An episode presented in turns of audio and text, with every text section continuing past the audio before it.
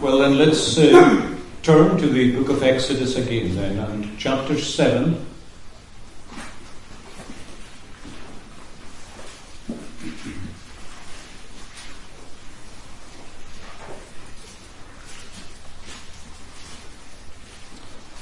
And we'll read at verse 3, Exodus 7 at verse 3, where God says, And I will harden Pharaoh's heart, and multiply my signs and my wonders in the land of Egypt. But Pharaoh will not heed you, so that I may lay my hand on Egypt and bring my armies and my people, the children of Israel, out of the land of Egypt by great judgments.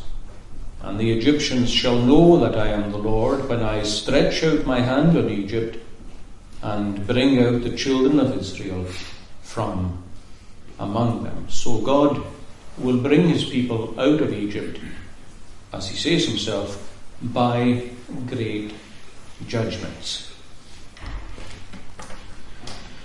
Now, as I said before the reading, it's some time since uh, we were in the book of Exodus, and last time we left it with Moses and Aaron at last appearing for the first time before Pharaoh.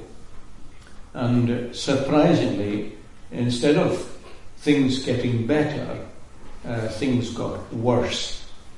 And Pharaoh increased the bondage of the children of Israel, which of course made Israel angry against Moses and Aaron. And uh, it sometimes happens, as I highlighted at the time, when you do the Lord's work, that very often things do appear to go low before they grow. But Moses did the right thing and he took his burden to the Lord in prayer, and the Lord encouraged him in response to his prayer, which is again the way things work. And so a second time, Moses and Aaron go back before Aaron, before Pharaoh. And that appearance before Pharaoh sets in motion this series of miraculous events which uh, culminate in the great event of the Exodus itself, which of course gives the book its name. The Exodus of the people of God out of bondage and misery through the Red Sea and at last, after wandering, into the promised land that God had promised them. And until now, really, until chapter 7, there's a sense in which the book has been preparing us for that. It's been explaining why the people of God have been in bondage, the sin that took them there, and how they lost the presence and the blessing of God. And as well as describing the church's need of deliverance, it's also described Moses' preparation to be their deliverer that has been equally to the fore. But from chapter 7 right through to chapter 12, we have what you could say are the events of the Exodus themselves. Now, that narrative, 7 to 12, and the events these chapters contain are dominated, you could say, by two great themes, and they're no surprise. First is the judgment of God, and the second is the mercy or salvation of God. And whenever God performs a mighty work, you always find these two together anyway. You find his judgment upon his enemies and salvation and deliverance for his people. That goes right through until you come to the cross itself, which is God's greatest act of both judgment and salvation. On the cross, Christ slew principalities and powers and judged the prince of this world. And by the same act, he delivers his own people, past, present, and future, from all their bondage to sin and misery. So that greatest act of all, the cross, is salvation and judgment. Now, this particular act in the Old Testament is the uh, great foreshadowing of the events of the cross. I mean, if you read your Bible carefully, you'll notice that there are constant references to the Exodus and the deliverance of God's people as the historical type of what Christ accomplishes on the cross. Now, there are other types and symbols too, in the sacrifices, in the tabernacle, and so on. And in other events too, there are foreshadowings of what God will accomplish in Christ on the cross. But this one is the historical type. It gives us a full picture of what God does to his enemies and what God does to his people. Both are there together, very plainly. Judgment mingled with mercy. And for the next few weeks, as God helps us, we will look at these. The judgment, of course, I, I hardly need to say, is on unbelieving Egypt. And it comes in the form of a succession of plagues which culminate in the destruction of Pharaoh and his army in the Red Sea. And of course, we see God's mercy on believing Israel, his judgment on unbelieving Egypt, his mercy on believing Israel. And we see that mercy in the provision of a Passover. Without that, they would have perished with the rest. But through the provision of the Passover, which itself culminates in their passage through the Red Sea, a safe passage through, and eventually their access into the Promised Land. Now, there's a way in which our souls want to hurry quickly to the Passover and uh, to look at that marvelous type of our Lord Jesus Christ in his sufferings and in his death on our behalf. Our souls uh, want to get there quickly, but we really need to begin with the judgment.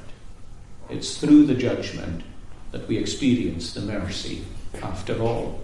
So the judgment comes upon Egypt in the form of these plagues. Now, most of us, if we are um, either been Christians from our youth or brought up in Christian homes, we will be reasonably familiar with the plagues.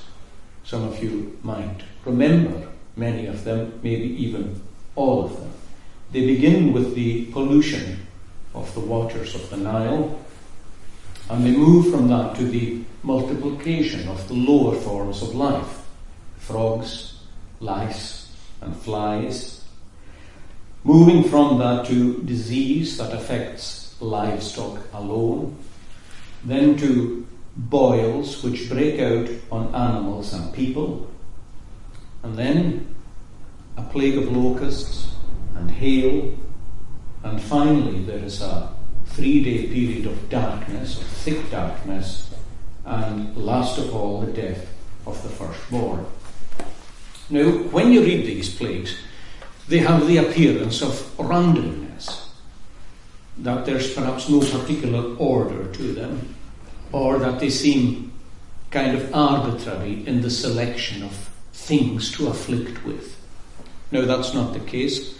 I won't go into exactly uh, what particular plague is chosen and why today, but I will, God willing, next Lord's Day. But for the moment, let's just recognize that they're far from random. There is an order to the judgment of God. There always is. Now, at various points, I probably will refer to various plagues, but I think it's best to look at them collectively. I mean, if we try to go through them one by one, there's obviously going to be a lot of, of repetition. And I don't think they're meant to be looked at like that. I think they're meant to be taken together as a comprehensive work of judgment that the Lord is unleashing upon the land of Egypt. So, God willing, we'll begin looking at them today and conclude, perhaps next Lord's Day, or God willing, uh, the week following.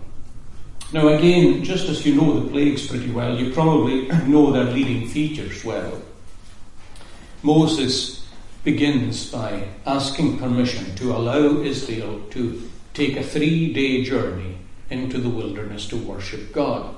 now, many people have wondered, and in fairness, I suppose to some extent we all do, why Moses makes that particular form of request. He doesn't ask for immediate release from bondage. He begins with a request for a three day journey into the wilderness to enable Israel to worship God as a people collectively. In other words, you could describe it almost as a, a request for a, some aspect of freedom of public religion. That's something that we still enjoy, obviously, in this land for however long, I don't know. Not at all confident that it will remain, at least in the form in which we know it. And certainly they lost it long ago.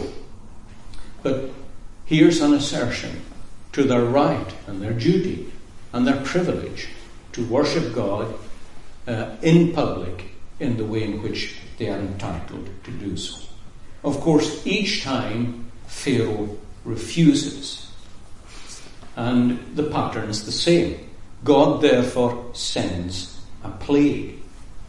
Pharaoh promises to relent, and then when God withdraws the plague, Pharaoh hardens his heart. Sometimes we're told it's God that hardens his heart.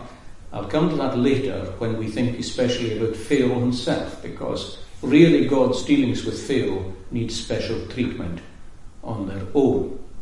But in any case, Pharaoh hardens his heart, or God hardens it, whichever way we wish to look at it, and therefore the people of God stay in their bondage. And that pattern continues until the tenth and final plague, the death of the firstborn.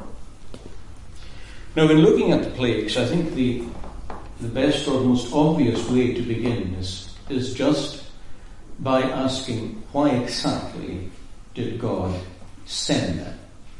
Of course, the Bible tells us that they are a judgment. And we know, I hope, that God judges individuals.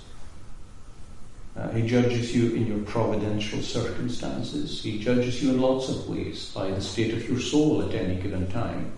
He judges families. He deals with families in judgment. He also deals with nations in judgments. He exalts nations that keep and preserve his ways. He judges nations that move away from his ways, according to the life that they've had, according to the use that they make of it. God judges nations. He has, He is doing, and He always will.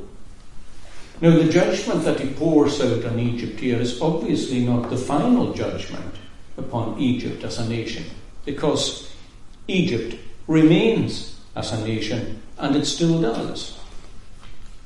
And the Word of God in its prophecies, although very often it speaks very negatively of Egypt, there's, there's a wonderful pro, uh, promise in the prophecy of Isaiah concerning future days that there will be a highway from Egypt to Assyria.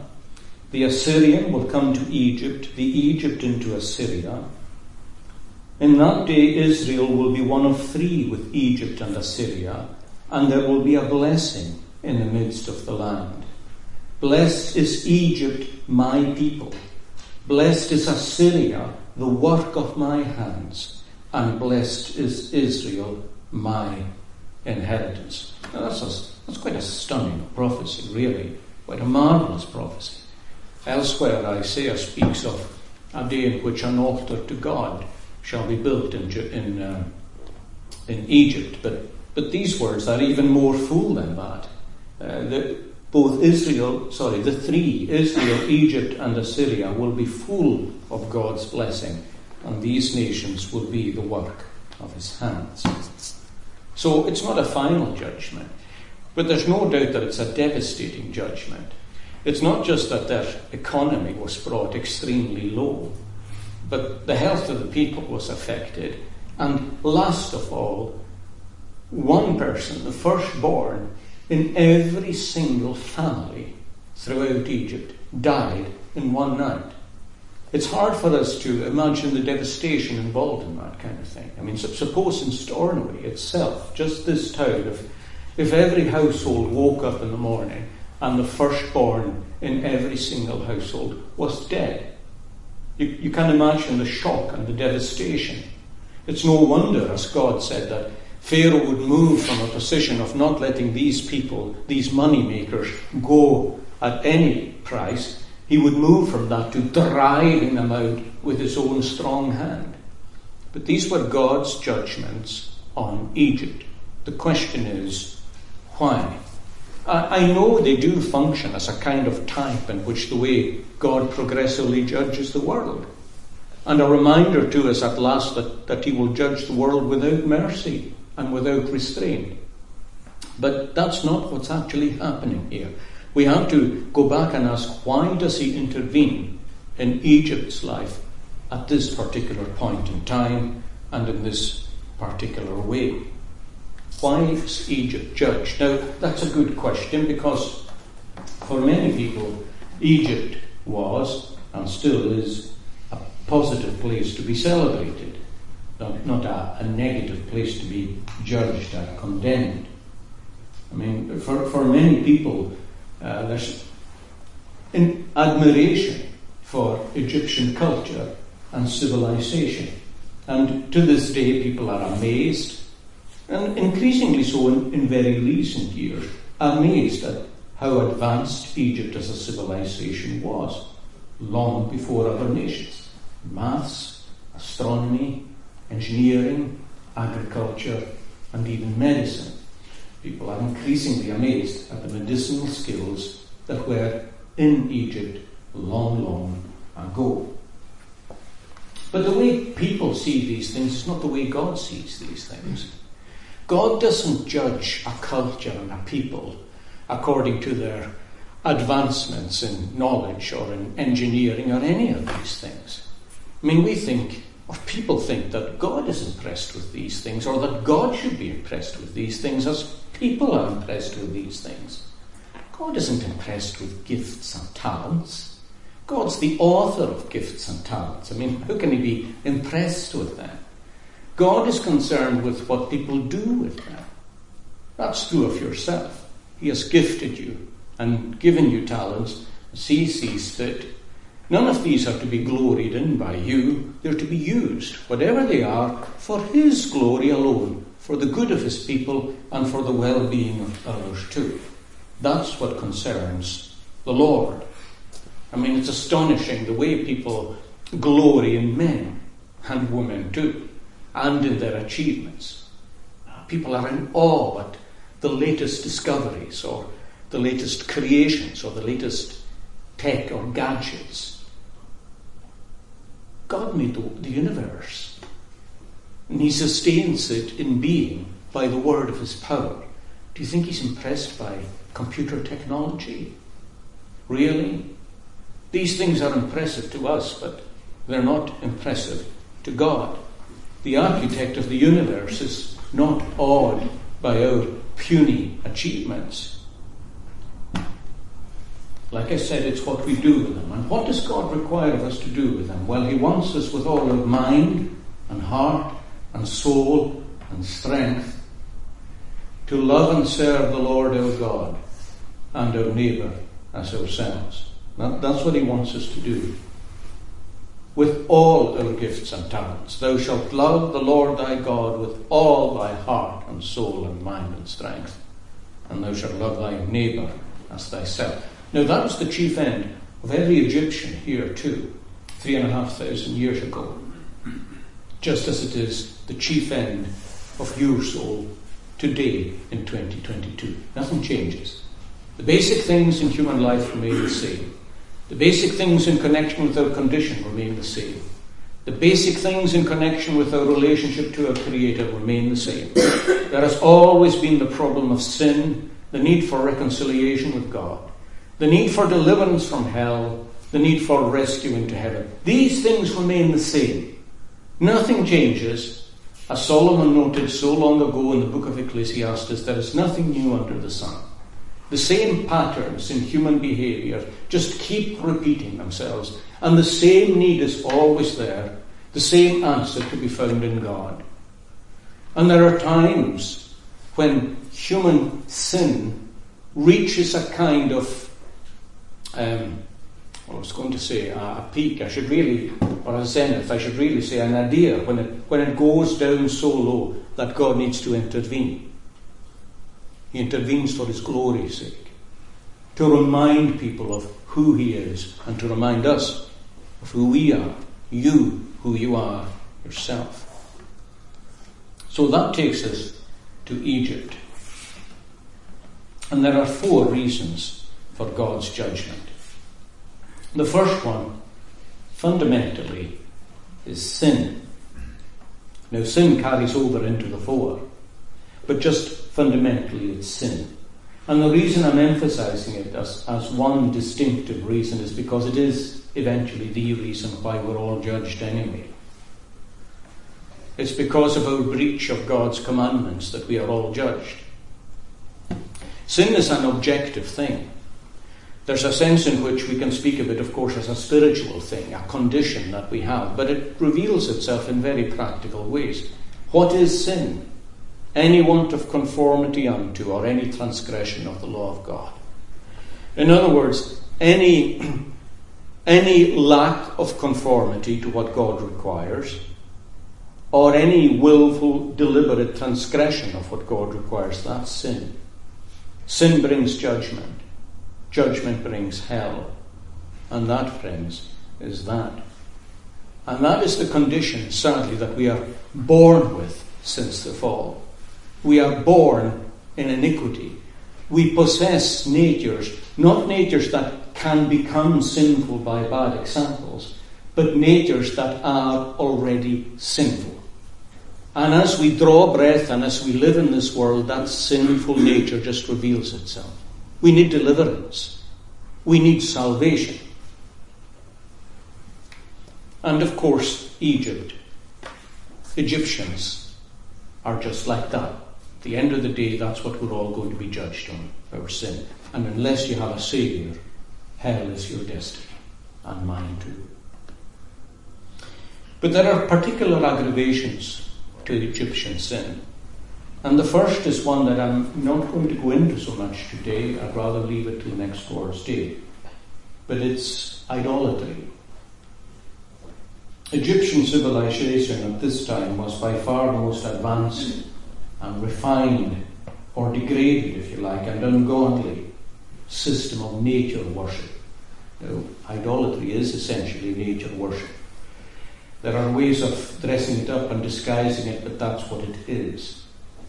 I'm very conscious that our, our own society is increasingly moving towards paganism and the worship of the earth, um, the worship of the environment. I saw an interview with someone who was spending 10 minutes on the television telling us how we should cultivate our relationship with trees and uh, hug them closely for five to ten minutes every day and start communicating with them. And I thought to myself, well, well, if there was a time not long ago when we thought um, how stupid people were to be pagans, we can now well and truly realize that pagans are not necessarily stupid as you might think they were, um, but here they are. I mean, here they are. The worship of the earth, the worship of the land, the worship of nature, the worship of animals. There are now people advocating that the legal system should be dealing the same with animals as it does with people. And of course, the way in which um, man himself, male and female in the image of God, is being degraded, degraded to the level of the beast is obvious. The beast is also being elevated to the level of a man. I'm not sure which is brought down or which is brought up, but they're certainly being equalized. The worship of the sun, and the moon, and the stars. It's interesting that very often the word, the word cosmos is written with a capital C. Why is cosmos written with a capital C? It's quite a strange phenomenon, that. That, that apparently goes back to Carl Sagan, who, who encouraged people to stand in awe at the cosmos. Now, why should you be in awe at the cosmos? As far as I understand it, awe relates to persons uh, not just to things. If, if the whole thing is just here, How can you be in awe at it? I can understand you certainly being in awe at something that has been produced by a mind and by a person, but not at just a thing. So a capital C goes before cosmos, the worship of nature. The Egyptian worship of nature was very elaborate. Frogs played a role in it, flies played a role in it, beetles or lice played a role in it, darkness and light played a role in it, which, of course, as we'll see next week, leads us to the various plagues. But idolatry increases the wrath of God. Of course, it's inherent in idolatry that the worship that should go to the Creator goes to the creature. But sometimes it's so overt that God just has to say, I'm stopping this. Things can be overt in an individual's life, and God says, I'm taking this individual away. I'm remo- removing this man or woman of sin and of blasphemy. I'm intervening and I'm taking them away. And sometimes God intervenes with nations too and says, This is enough of this. And the idolatry had ripened, become so degraded that God says, I am intervening. And in our particular nation, that's a real cause for alarm. That brings me to the next thing, which is this. Not only were the Egyptians sinning and moving into severe and coarse idolatry, but they were sinning against light, sinning against privilege and against opportunity and against teaching. Now, again, we all do to some extent. We all do. There would be no sin unless we had knowledge.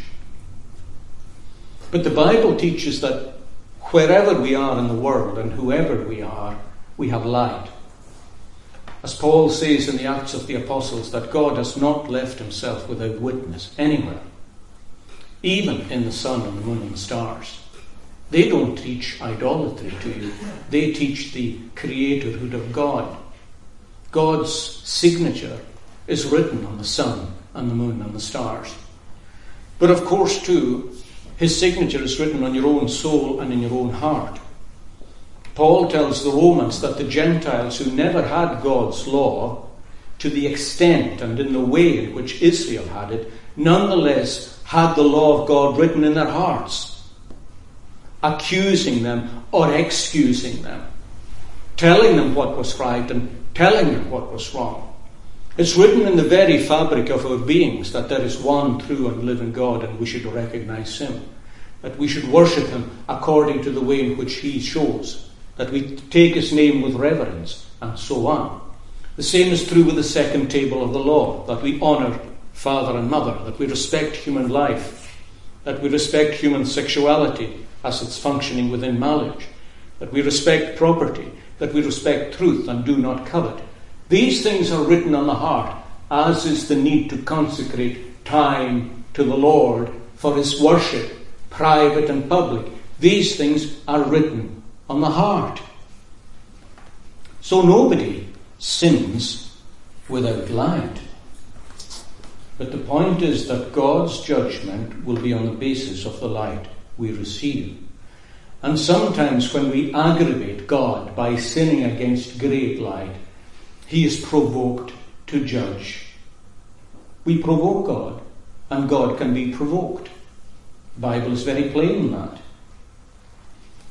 Now, God saw Egypt's deterioration. And God is gracious. And God sent them Joseph. Joseph's arrival in Egypt, by the way, is also Joseph's departure from the land of Canaan. These two things do go together. Sometimes when God blesses one, he is cursing another.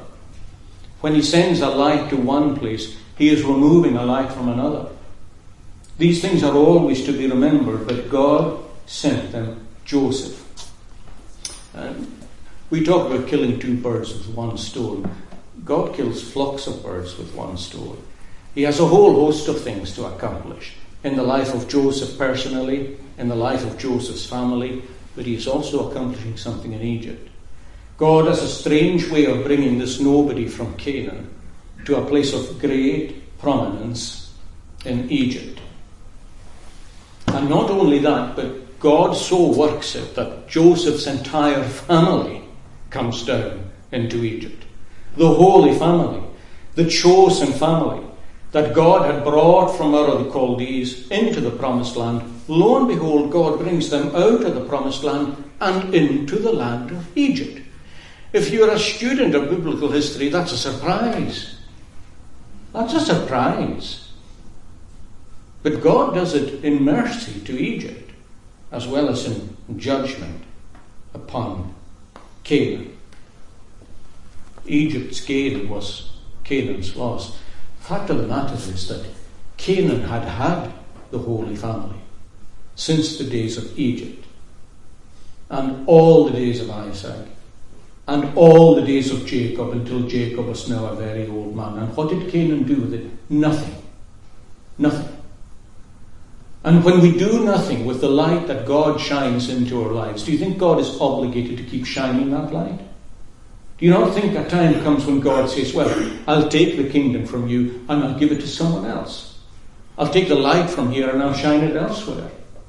We have enjoyed in these lands ourselves the light of God for a long, long time. Can anyone deny that it's not going out? I hope and pray that it doesn't go out, but it's going out. The same can happen in your own soul. The light and the strivings and the words of God can just move and they're on to someone else.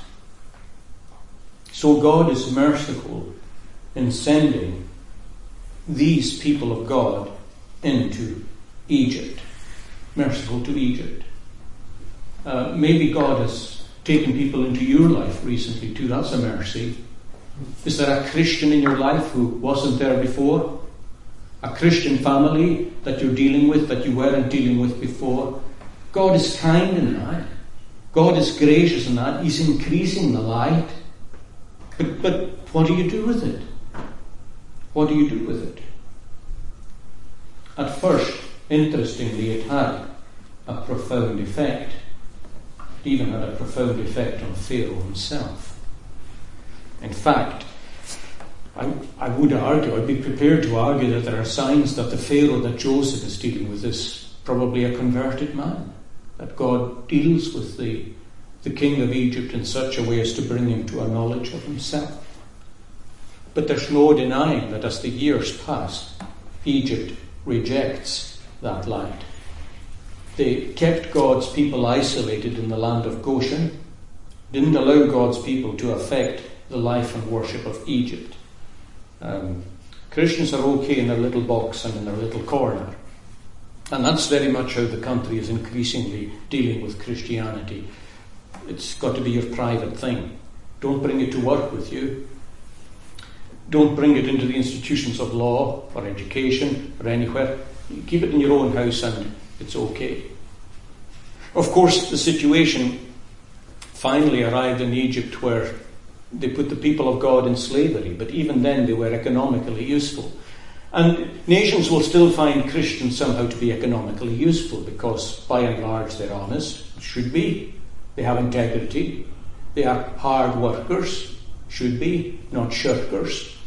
So they'll be useful, but useful in their place, as long as they keep themselves and their God in a corner.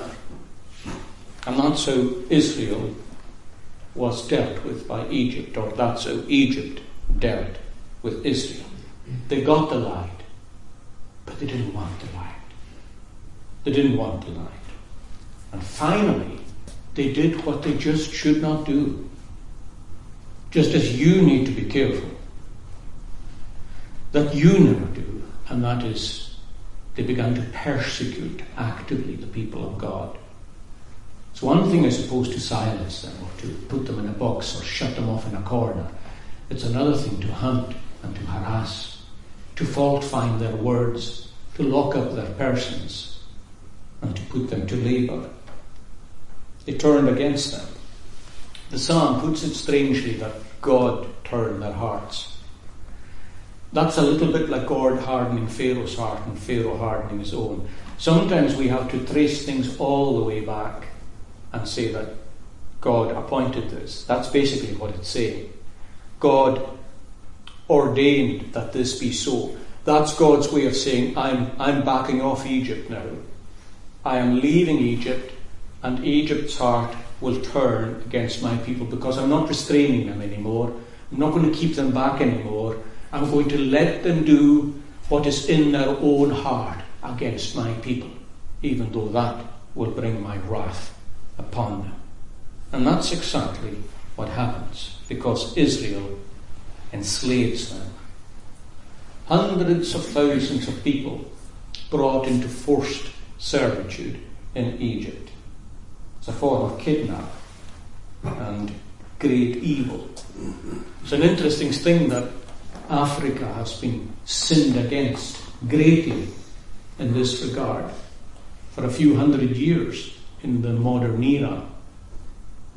But Africa also sinned long before she was sinned against. And some of the most widespread and cruel slavery on the face of the earth took place in Africa itself, where African people are constantly enslaving each other and selling each other off. Even the Africans that were herded like cattle into boats and taken across the sea and into America by their millions were sold by fellow Africans willingly and cheerfully because they had been used to that practice for millennia.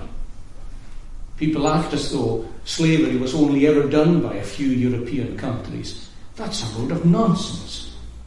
And here you find an African country, Egypt, just enslaving the people of God in their hundreds of thousands. And God sees these things. God sees these things.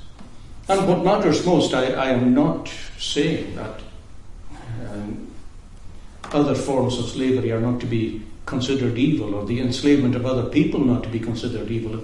That this kind of slavery is always evil. But it's against the people of God. And the Word of God tells us that the people of God are the apple of His own eye. They shall be my jewels. They shall be mine in the day in which I make up my jewels, says the Lord. They are all precious to Himself, every single one of them. And to lay your hand on them is worse in the sight of God than to lay your hand upon anybody else. Now, in our self righteousness, we can recoil from that and say, Are you saying that somebody else is more important than me? Well, God forbid in our day that anyone should be more important than me, myself, and I, the unholy Trinity. But that is exactly what the Bible says that there is a particular value and preciousness to his own people, and hence to harm his own people is a particular evil in the sight of God. Think about that when you lay your hand upon a Christian fellow man or woman. Think about that when you speak against a Christian. Think about that when you're doing down a church.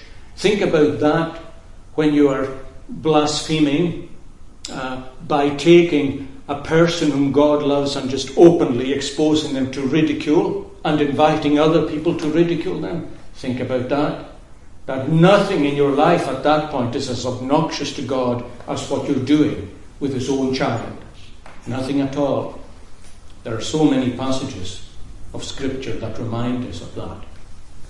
Put it simply, God considers an evil done to His people as a personal evil against Himself. God considers an evil done to his child as a personal evil done against himself. You'll remember when Saul of Tarsus was persecuting the Christian church, trying to destroy it in its very infancy. Christ appeared to him in glory on the Damascus Road. It's a famous encounter that you will all know to some degree or another. But Jesus suddenly said to Saul, Saul, Saul, why dost thou persecute me? Not my people, not my church, but me. Why does the Lord put it like that? Because he considers his people himself. They are the members of his body. He is the head. They are the feet and the arms. They are himself and he is them. Saul, you are persecuting me.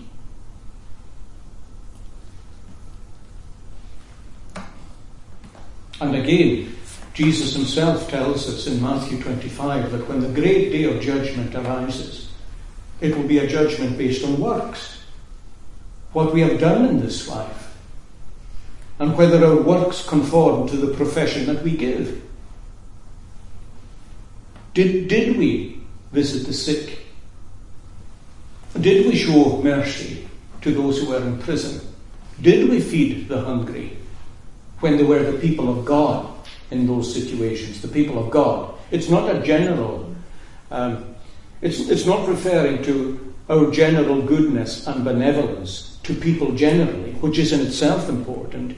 What Christ is talking about is our treatment of Christian people in their need, in their hunger, when they are imprisoned for righteousness' sake. Did you feed? Did you visit? Did you pray? Did you care?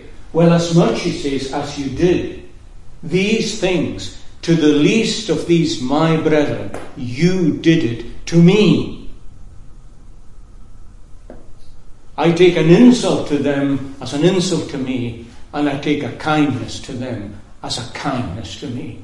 Oh, friends, how wonderful and glorious a person a Christian actually is, and how vital that, that we treat them with respect.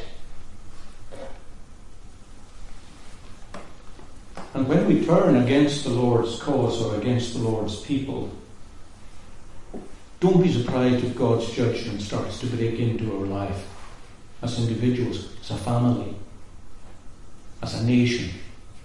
God will start to show his displeasure. And of course, it's interesting that while Egypt dealt well with God's people. God dealt well with Egypt. Is that not right? There was a severe famine in that part of the land. Joseph comes to the fore, gives Pharaoh advice on taxation, uh, how to tax the produce of the earth. The result was that not only was Egypt preserved through the famine, but became effectively the breadbasket of the Middle East and beyond. Pharaoh's own power was increased all because Joseph was at his right hand, and all because he had been kind to Joseph. You will be good to the Lord's cause, and the Lord will be good to you. God prospered them, but immediately, well, not immediately, but when they turned the other way, well, God turned the other way.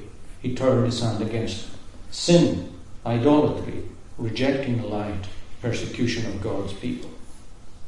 It's the trajectory our own country is in. And therefore God sends the plagues. Now my time has gone, but I want to say just very quickly uh, a couple of introductory things about the plague. This will only take five minutes. If I say five minutes or so, it won't take much longer than five minutes. First of all, I want you to notice that the judgments that God sends are a perfect judgment. There are ten of them. In a way, you would expect seven fullness and completion, but you actually have ten, which means it's a perfect judgment.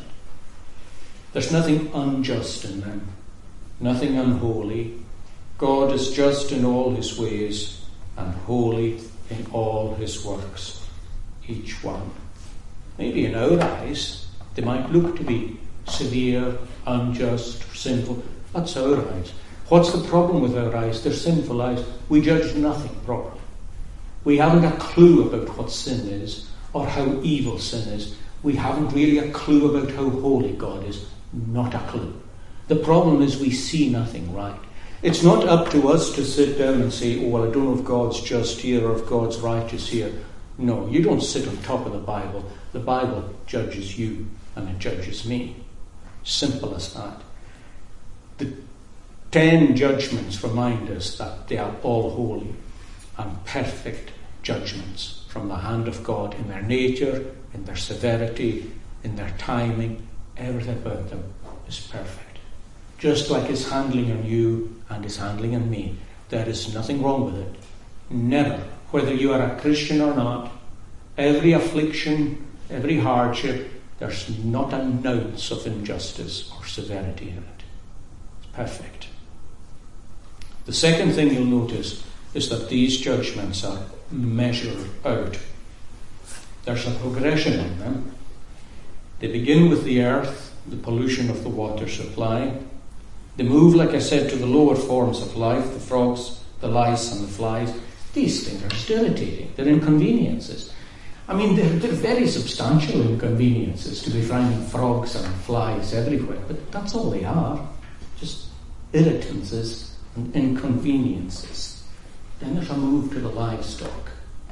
The livestock is deceased, and that's an economic blow, because we're told that all the livestock, the particular form of um, beast that constitutes livestock, are all cut down by this pestilence. And of course, so it moves on to the darkness where everything stops. Three days, the whole of society just grinds to a complete halt. And finally, human life is directly affected. There's a reminder there that God's judgments are always cumulative in our lives. They're always cumulative. Take yourself as a Christian today. If, if, if you wander away from God, there's that wonderful passage in Hosea chapter 5 where God sees Israel falling away from himself and says to her, First, I'll be like a moth to you, and then he says, I'll be like a lion to you. The moth just nibbles away. The lion, of course, tears you to bits. No, God doesn't come straight away as a lion. He never does. He comes as a moth. He'll, he'll work away at you. He'll, he'll nibble away very often at your possessions. You know what a moth does? He, he goes into it goes into your into your wardrobes and starts nibbling away your your, uh, your possessions and your clothing. He starts to nibble away your life, but it's God Maybe you don't think that God ever intervenes except by big, huge things, like Elijah asked for, like fire and a quake and things like that. But God has ways of communicating quietly. If we don't listen, he comes like a lion to devour. These judgments were cumulative. God's saying to Pharaoh, listen. He's saying to Egypt, listen, watch, and learn, and respond. Because that, of course, is what the cumulative nature of these plagues are doing they are actually they're calls to repentance. Although I'm speaking of them as judgment in opposition to mercy, let's not forget that there's mercy in these, in these plagues. When God visits us with a judgment, unless it's the final judgment, there's mercy in it. There's a call to repentance in it. There are three plagues. The, the, third plague in each cycle of three comes without uh, warning. The first two in each cycle of three, Moses actually announces that something's happening. The third just happens.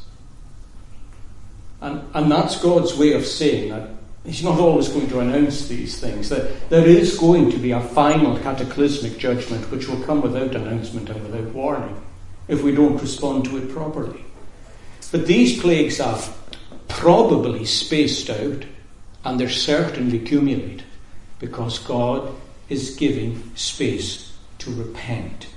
If any will call upon the name of the Lord, they will be saved. Move from nuisance to economic destruction to life. In fact, God said at one point when He was bringing the hail that He would have he could have easily brought the pestilence on them, but he did not. And all the time, God is simply saying that he is not willing that any should perish, but that all should come to repentance. And if God is interfering in your own life in some kind of way that speaks judgment, I pray that you will hear not just the, the call of judgment or the voice of judgment, but the call of God to be reconciled to Himself.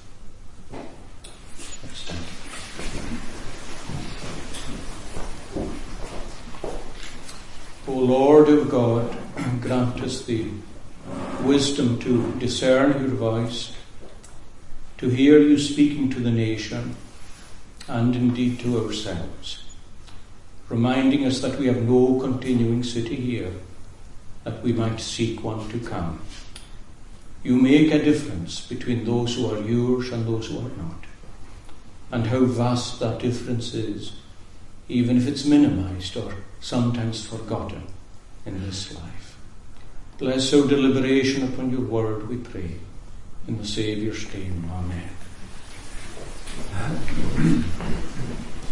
Let's close by singing in Psalm 11.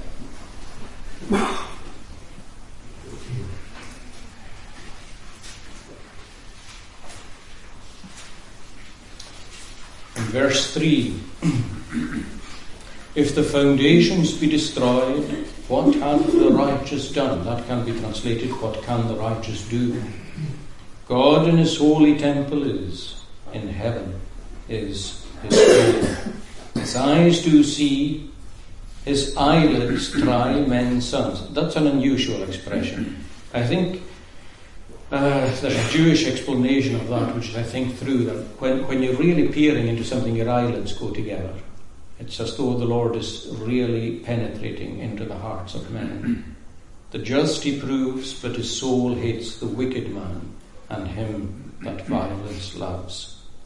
Then goes on to describe God's judgment upon the unjust, and it closes with his delight on those who love righteousness. Verse 3 to 7, let's stand to sing.